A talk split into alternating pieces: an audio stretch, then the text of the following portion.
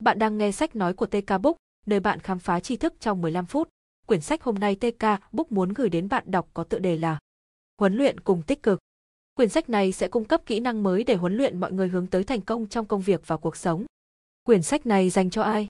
TK Book muốn giới thiệu cho các nhà quản lý và chuyên gia nhân sự, những người muốn nâng cao khía cạnh nhẹ nhàng hơn trong kỹ năng huấn luyện của họ. Ngày nay, các huấn luyện viên có nhiều kinh nghiệm và chuyên môn hơn. Những điều tốt nhất trong số họ liên quan đến khách hàng của họ cùng tích cực, với tư cách là đối tác hơn là những nhân vật có thẩm quyền.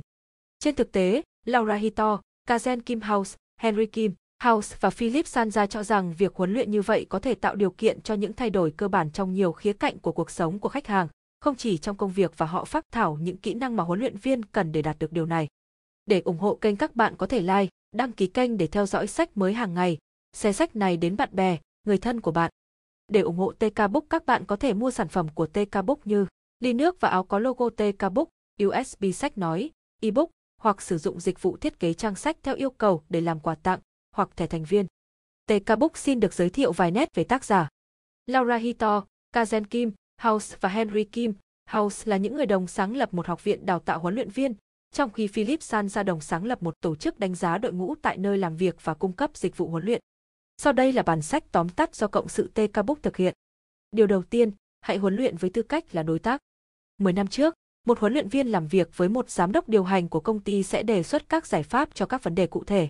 Tuy nhiên, khi huấn luyện trở nên phổ biến hơn, các kỹ thuật đã phát triển và lĩnh vực này đã thay đổi trọng tâm. Giải quyết vấn đề giờ đây là một sản phẩm phụ của quá trình, tập trung nhiều hơn vào sự phát triển tổng thể của khách hàng. Trong huấn luyện tích cực, huấn luyện viên giúp khách hàng nhận ra tiềm năng của họ bằng cách tăng cường kiến thức, nhận thức và hiểu biết của bản thân. Khách hàng học cách tìm kiếm câu trả lời và đưa ra lựa chọn tốt. Nền tảng cơ bản cho tất cả huấn luyện cùng tích cực là khách hàng có câu trả lời hoặc họ có thể tìm thấy câu trả lời. Các huấn luyện viên đồng tích cực không coi khách hàng của họ là không có động cơ, không đủ năng lực, không đủ năng lực hoặc không nhiệt tình. Đúng hơn, họ nhận ra điểm mạnh và khả năng của khách hàng. Họ xây dựng một mối quan hệ hợp tác dựa trên sự tôn trọng lẫn nhau, trung thực, tốt bụng và quan tâm. Cải thiện hiệu suất công việc chỉ là một khía cạnh của quá trình. Mục tiêu của huấn luyện đồng tích cực là giúp khách hàng trở thành con người tốt hơn, hạnh phúc hơn. Mối quan hệ đang diễn ra giữa huấn luyện viên và khách hàng chỉ tồn tại để giải quyết chương trình làm việc của khách hàng. Bốn khái niệm cơ bản này là cơ bản đối với mô hình huấn luyện đồng tích cực. Một, Khách hàng là người sáng tạo bẩm sinh, tháo vát và toàn diện. Nhiều khách hàng mong đợi huấn luyện viên làm công việc chăm chỉ và khắc phục mọi tình huống khó xử. Những giọng nói tiêu cực trong đầu khách hàng cho họ biết họ không có khả năng sáng suốt và giải pháp. Họ cảm thấy không an toàn và không xứng đáng nhưng tất cả các khách hàng đều có tiềm năng nhìn sâu vào bên trong và tìm hiểu về điểm mạnh và điểm yếu của họ. Họ có thể đương đầu và vượt qua những nỗi sợ hãi và chế cản trở sự phát triển nghề nghiệp và cá nhân của họ. 2. Chương trình nghị sự đến từ khách hàng. Khách hàng, không phải huấn luyện viên, quyết định mục tiêu của họ cho mối quan hệ và trách nhiệm chính của huấn luyện viên là giúp khách hàng đạt được mục tiêu của họ. Huấn luyện viên giống như người hướng dẫn hơn là nhà tư vấn, người cung cấp kiến thức chuyên môn và câu trả lời. Họ giữ cho khách hàng của họ đi đúng hướng và tiến lên phía trước. 3. Huấn luyện viên khiêu vũ trong khoảnh khắc, huấn luyện viên phải hoàn toàn linh hoạt và sẵn sàng theo sự hướng dẫn của khách hàng. Điều quan trọng đối với khách hàng vào một ngày nào đó có thể không quan trọng vào ngày tiếp theo. Huấn luyện viên lắng nghe cẩn thận và trả lời bằng các nhận xét và câu hỏi phù hợp.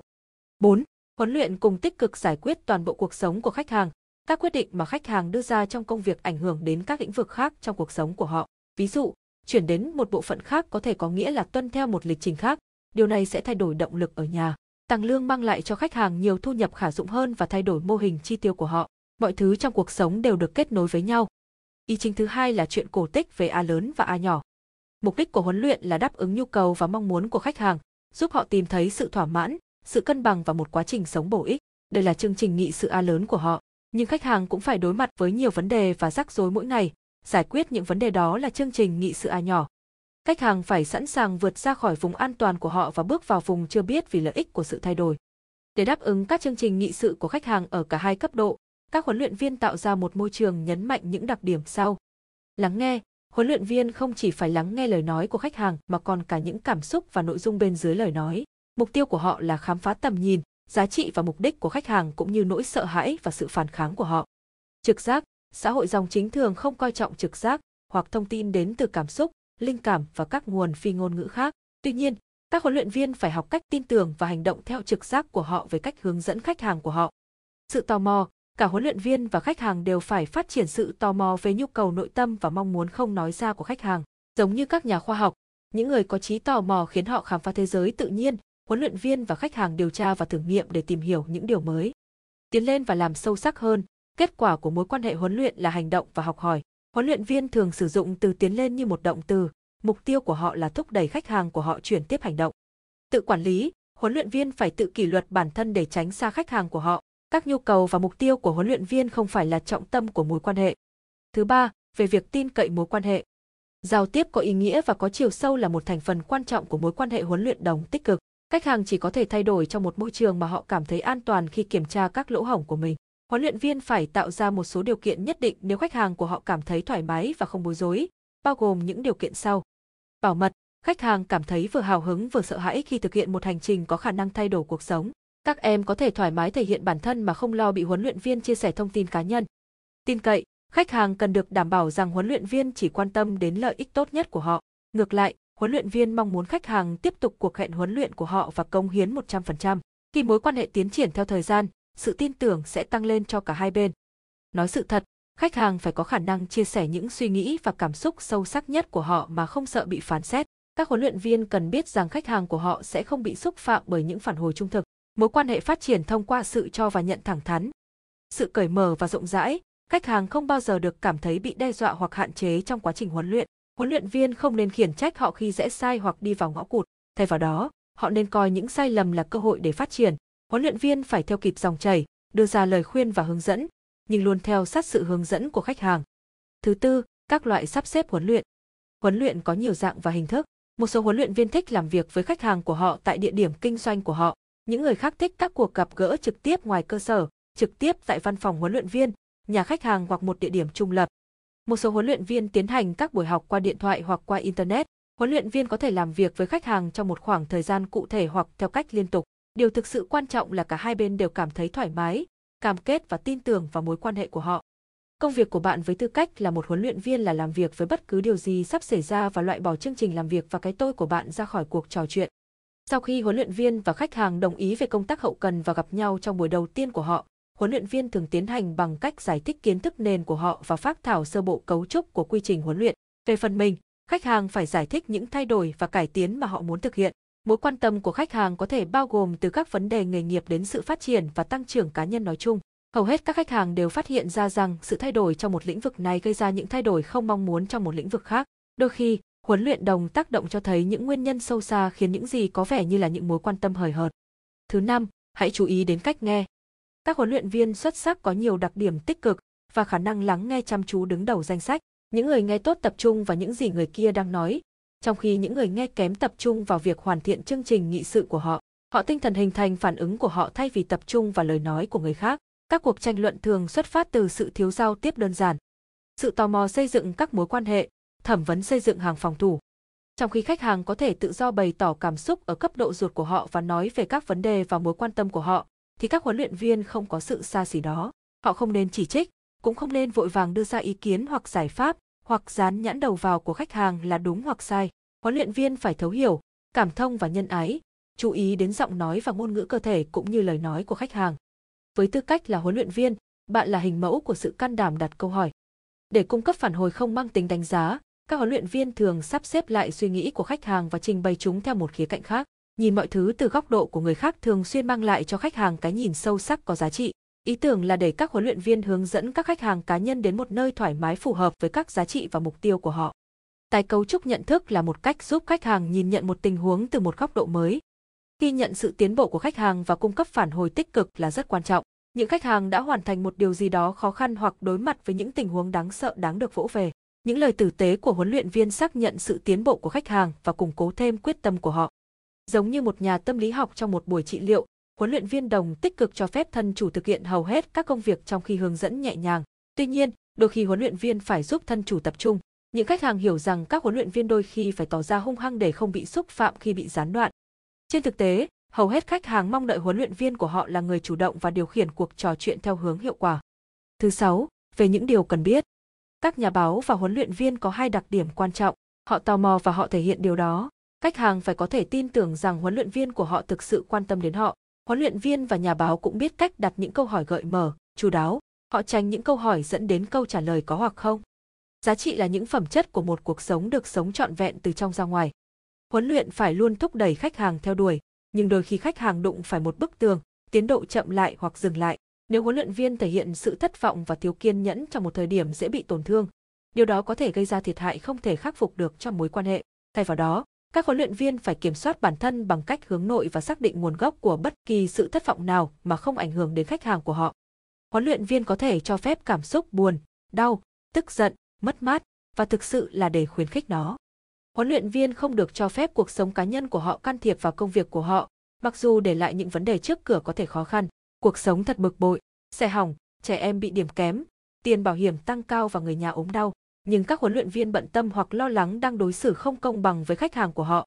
Các huấn luyện viên nên phát triển một thói quen tinh thần hàng ngày giúp họ có thể tập trung vào khách hàng của mình và phân tích các vấn đề của chính họ. Nếu vấn đề quá lớn không thể bỏ qua, huấn luyện viên có thể yêu cầu thân chủ một ít thời gian để giải quyết mọi việc. Rốt cuộc, không có gì sai khi thừa nhận rằng bạn là một con người. Thứ bảy, tìm kiếm sự hài lòng. Mặc dù hầu hết khách hàng thuê huấn luyện viên để giải quyết các vấn đề cụ thể, họ cũng đang tìm kiếm ý nghĩa trong cuộc sống của mình. Họ có thể thành thật tin rằng một chương trình khuyến mại lớn, tăng lương hậu hĩnh hoặc một chiếc xe hơi mới sang trọng sẽ khiến họ cảm thấy thỏa mãn. Nhưng sự phấn khích khi đạt được một mục tiêu cuối cùng cũng mất đi và cảm giác về sự không hoàn thiện lại xuất hiện một lần nữa. Huấn luyện viên đồng tích cực yêu cầu khách hàng của họ xác định sự hoàn thành. Hầu hết đều khám phá ra rằng hạnh phúc thực sự không liên quan nhiều đến của cải vật chất hay sự dễ dàng. Trên thực tế, họ có thể nhận ra rằng những khoảng thời gian khó khăn là một trong những thời điểm họ hài lòng nhất vì những gì cuối cùng họ đã hoàn thành. Việc vạch ra ranh giới giữa tâm lý trị liệu và huấn luyện đôi khi có thể khiến huấn luyện viên bối rối.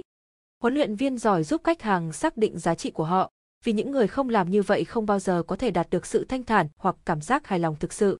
Những người không hài lòng, buồn chán hoặc thờ ơ có lẽ không hoàn thành mục đích cuộc sống của họ. Hành động của họ không phù hợp với các nguyên tắc cốt lõi của họ.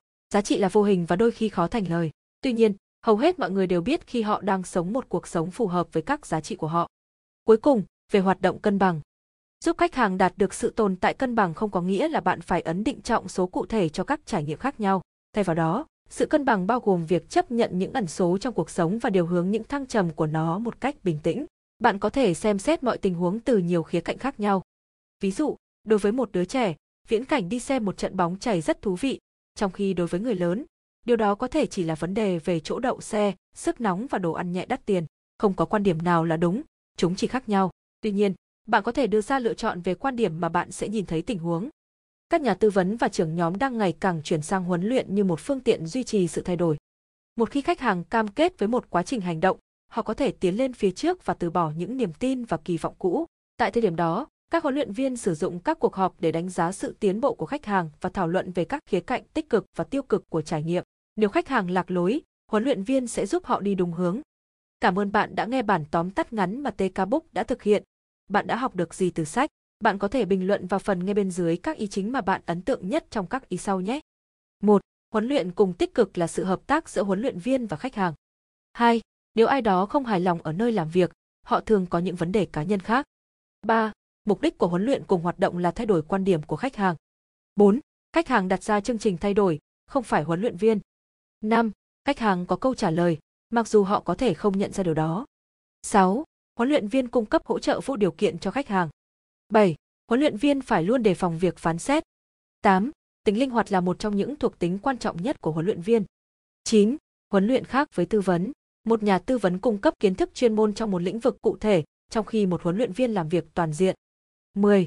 Huấn luyện viên giúp khách hàng xác định hệ thống giá trị của họ. Cảm ơn bạn đã lắng nghe sách này.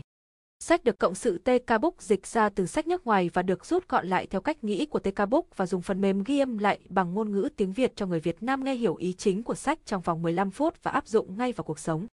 Đây là sách nói có bản quyền của TK Book. Trong quá trình dịch, chỉnh sửa tóm tắt thông tin có phần sai sót, sai ý là điều không thể tránh khỏi.